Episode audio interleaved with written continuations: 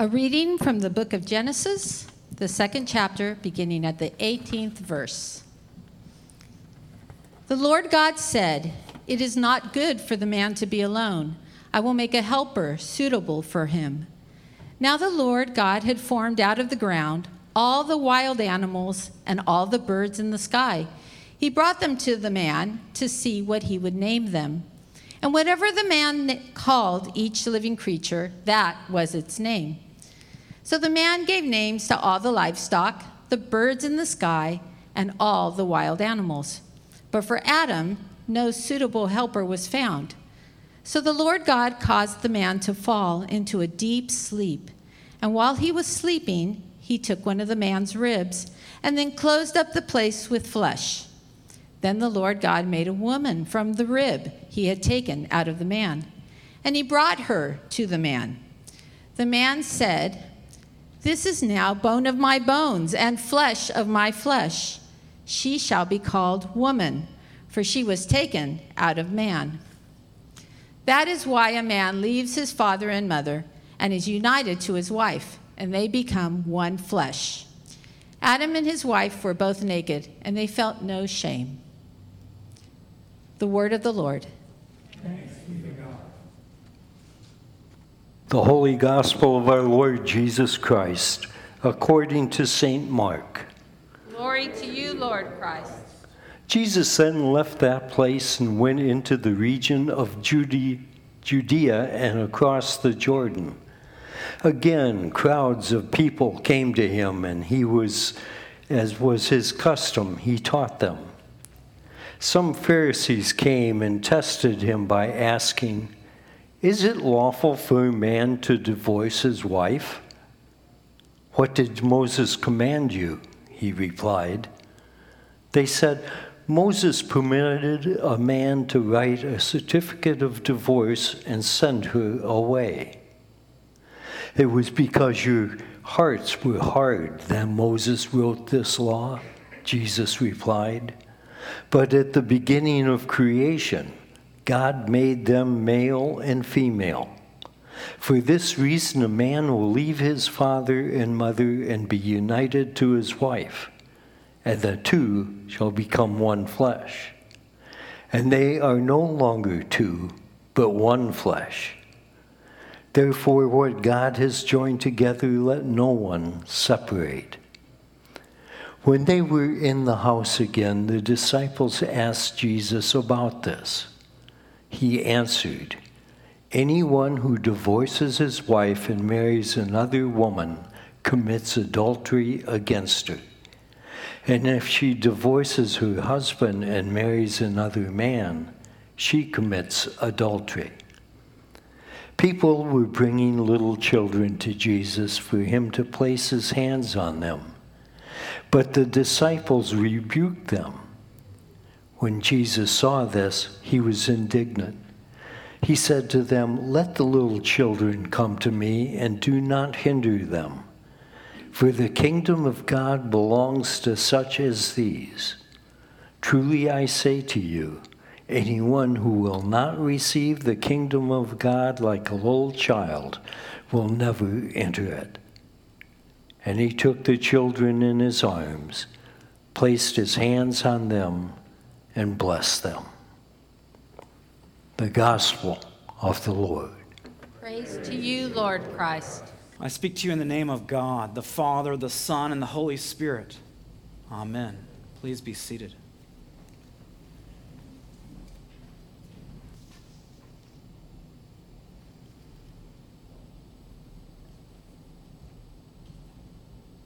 We are not made to do life alone.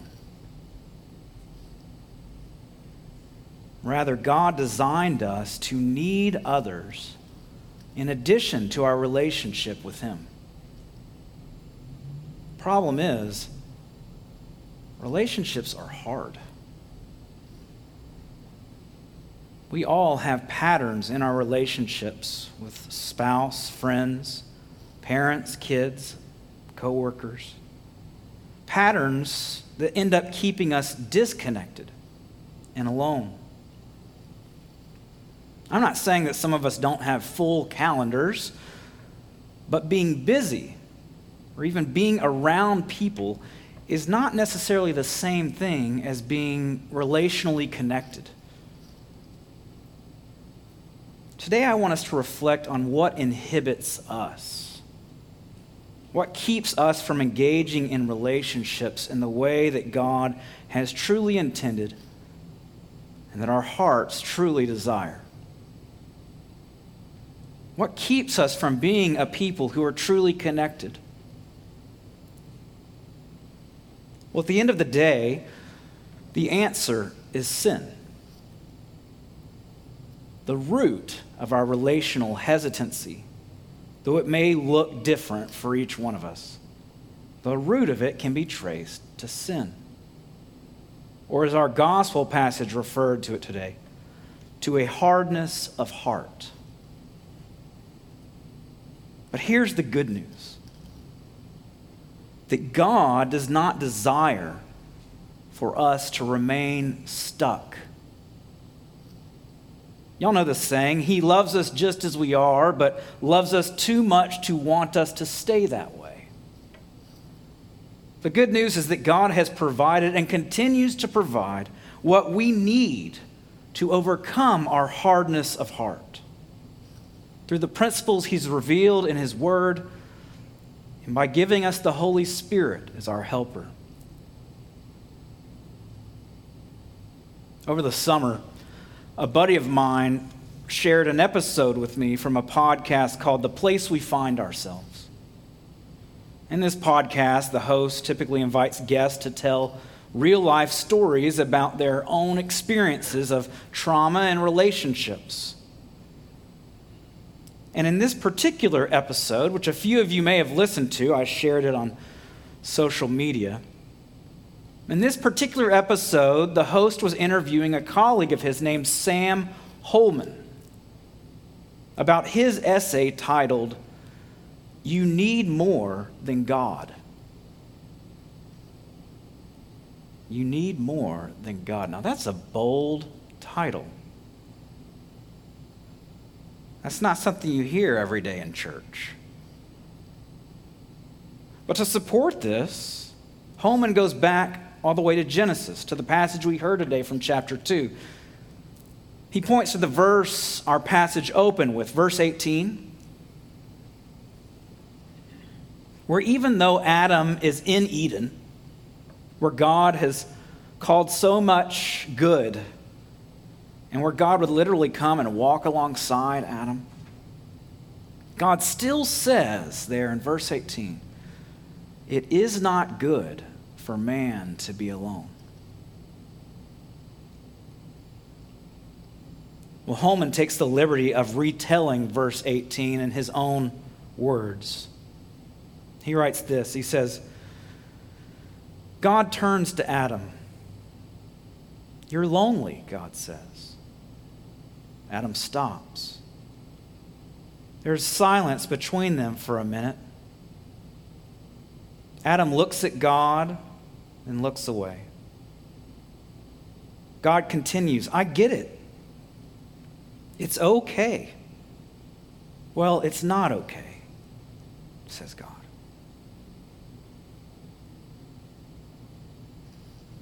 Is that what this is? Adam says, tapping his chest. Yes, God sighs, and it's not good. Adam had God completely, and still Adam was lonely and alone by God's admission, which means God alone wasn't enough. He could have created human beings to only need him, but he didn't. He chose not to. God says to Adam, it's not good for you to be alone. Here, let me do something about that. And God makes Eve to be Adam's wife.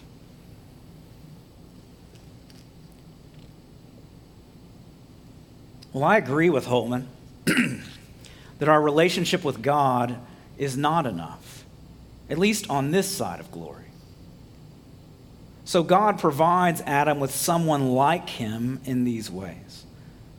And in verse twenty-three, we see Adam celebrating this, calling Eve bone of my bones, flesh of my flesh.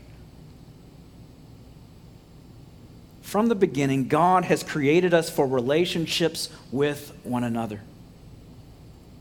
Now, God joined Adam and Eve in marriage, right, as husband and wife. However, God didn't intend marriage either to be the sole remedy for human loneliness.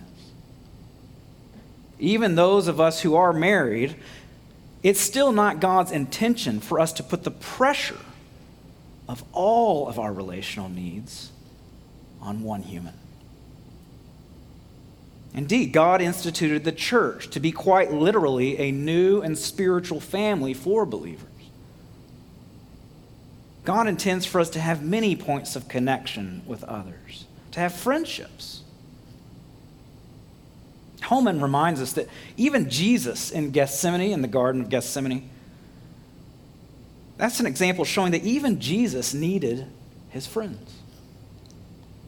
As he tells his three closest disciples, Jesus says, "My soul is overwhelmed with sorrow to the point of death."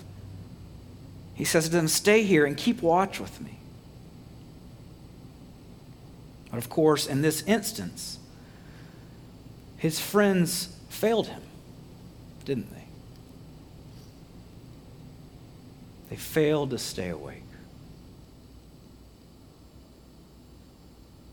Which speaks to the tension that all of us live in. That God made us to need human relationships. And yet human relationships are far from perfect on delivering, aren't they? Now, as wonderful as that picture of Adam and Eve in Genesis two is, it's not one of those happily ever after stories, is it? Because the next chapter in Genesis recounts humanity's fall into sin. And we see Adam and Eve both go from com- feeling completely safe and connected to feeling fearful. And literally, the scripture tells us, literally covering themselves up. An apt illustration for the effects sin has on the way we engage relationships. And can't we all relate to that a little bit? Don't we sometimes feel like covering ourselves? It's that hardness of heart rearing its ugly head again. Sin hindering us from experiencing the deep connection with other human beings that we need. But the good news is that God has provided and continues to provide what we need to overcome our hardness of heart, whatever it looks like for us. He's given us what we need to overcome that through the principles he's revealed in his word and by giving us the Holy Spirit as our helper. Unfortunately, the people Jesus is addressing in our gospel passage today have not caught this good news. The Pharisees, the religious leaders of the day, they're attempting to discredit Jesus with a question of whether it's lawful for a man to divorce his wife. And there's a lot going on here. I can't discourage you enough from just taking this passage at face value. But scholars tell us that the Pharisees in Jesus' day were divided on this issue. Some of them believed a man could divorce his wife only if she were unfaithful, whereas the other, another group believed a man could divorce his wife for almost anything. For even looking unattractive or burning his toast. So Jesus asked these Pharisees in response to their question, he says, well, what, what did Moses command? And they say, well, Moses permitted a man to write a certificate of divorce and send her away. Now, my focus today is not particularly on when divorce is or isn't appropriate, or how this scripture speaks to divorce in general. Again, that's an important topic, and you can come to me and see me if you have questions about that. But for today, what's relevant here is what's behind these men seeking to end their relationships. What's behind that? Or we can ask, why aren't these men instead seeking to move toward their relationships, to mend the brokenness that may be there? Well, Jesus gives us an answer. The Pharisees have said, Moses permitted a man to write a certificate of divorce and send her away. And Jesus replies, it was because your hearts were hard that Moses wrote this law. And there it is. Hardness of heart. See, these men Jesus is talking about are in protection mode, right? They're lacking any appreciation for these relationships and the way God has created them for relationships. Now, in this instance that this gospel is referring to, this is a pretty extreme example, what, what's going on here, right? I mean, we can do this in really small ways, be in protection mode. But in this case, you know, lives are being destroyed, right? There are some seriously hard hearts in these men.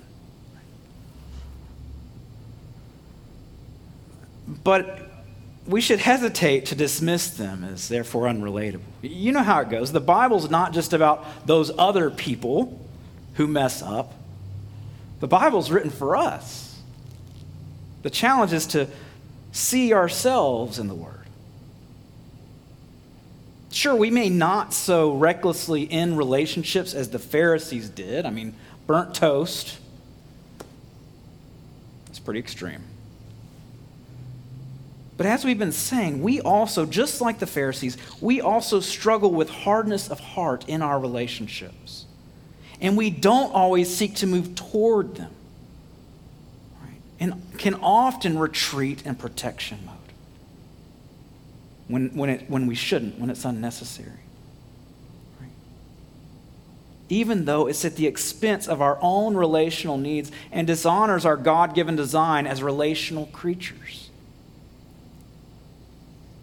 But thankfully, we have the good news for today and always that God has provided what we need to overcome our hardness of heart, through the principles he re- he's revealed in his word, and by giving us the Holy Spirit as our helper. So we've seen some different ways the hardness of heart can manifest in these two scriptures we've looked at, right? Adam and Eve become fearful and cover themselves. These men in today's gospel have a serious unwillingness to do the hard work of relationship. But God has provided what we need to overcome the hardness of heart through the principles he's revealed his word. What principles do I keep talking about? What principles can soften our hearts or guard against them becoming harder? Well, principles like confession of our sins. Not least, confession of our hardness of heart toward others. Principles like receiving the love and forgiveness of God so that we might then be able to extend it to others. Principles like honesty, truthfulness, not fearing things being brought into the light. Honesty with others, but just as importantly, honesty with ourselves. Principles like focusing on the log in our own eye rather than the speck in others.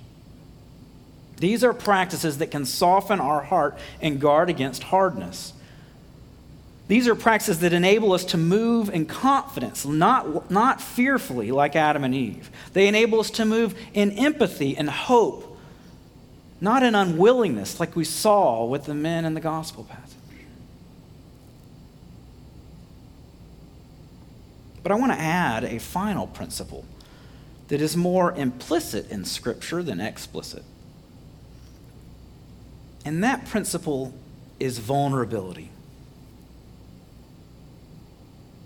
The word vulnerability comes from the Latin word meaning to wound, because to be vulnerable is to risk the possibility of being wounded, just like Jesus did in that garden, right?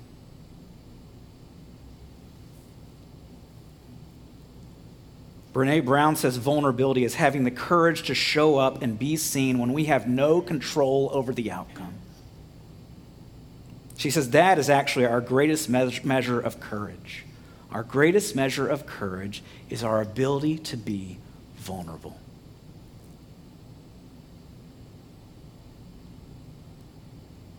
So this final principle of vulnerability, what's it look like? Well, it can start by looking like admitting that we need others. Admitting that. That's, that's the next step for some of us, right? Just admitting it. That we aren't an island. Or it may look like actually voicing, giving voice to our needs. Asking for care in maybe a critical relationship we have. Asking.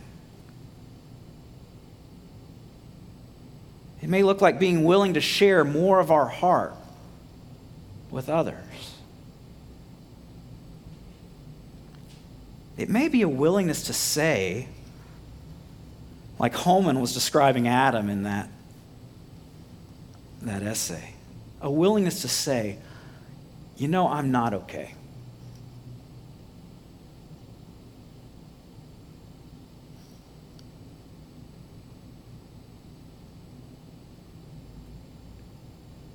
Sometimes we need to say that, right?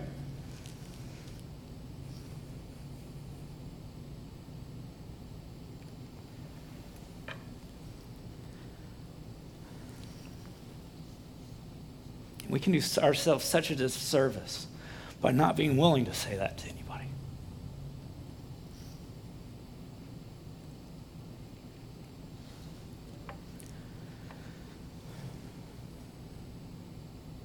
Well, to do all of this, to do any of this, friends, we need the Holy Spirit.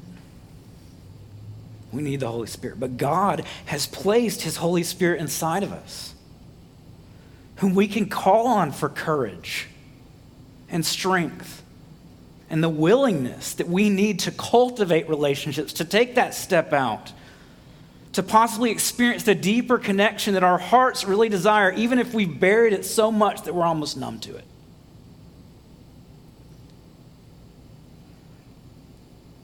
The good news is that God does not desire for us to remain relationally stuck, to remain where we are right now. And He has provided what we need to overcome that hardness of heart that keeps us there. So I wondered, what, what is the next step for us today? Us as individuals, right? Where do we need God to soften our hearts? Where do we need His encouragement, His help to take the risk He's calling us to? Well, in a moment, I want to lead us through a short prayer to submit before the Lord anything that He's placed on our hearts, any action that He may be calling us to take, or just anything He's wanting us to look at in that hardness with Him. Look at with Him. And perhaps the hymns that follow today, we can, in the hymns that follow, we can, those can help persuade our hearts a little bit further, build our courage a little bit more. We'll have the opportunity, of course, in our liturgy to confess any sin, and then we'll join in Holy Communion. What do we do in Holy Communion? At the beginning, we lift up our hearts to the Lord. And we ask Him to soften them, to make them like His, to continue working His transformation of transforming our hearts from hearts of stone into soft hearts, to hearts of flesh. Will you pray with me?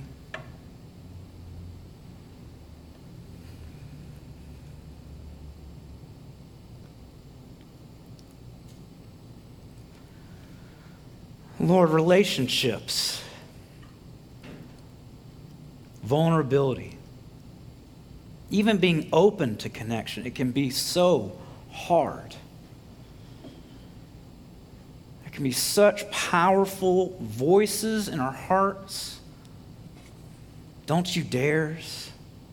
Don't be that stupid. You're only going to get hurt. But we know that you created us for relationship, that you want more for us. And we thank you that you created us this way because we know it's the better way.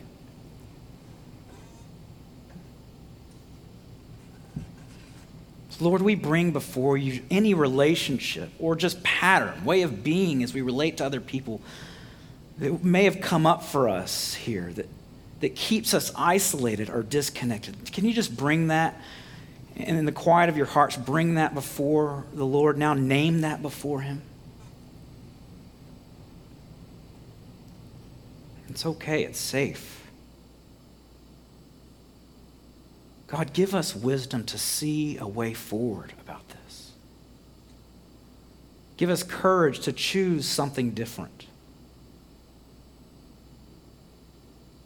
Holy Spirit, be our helper.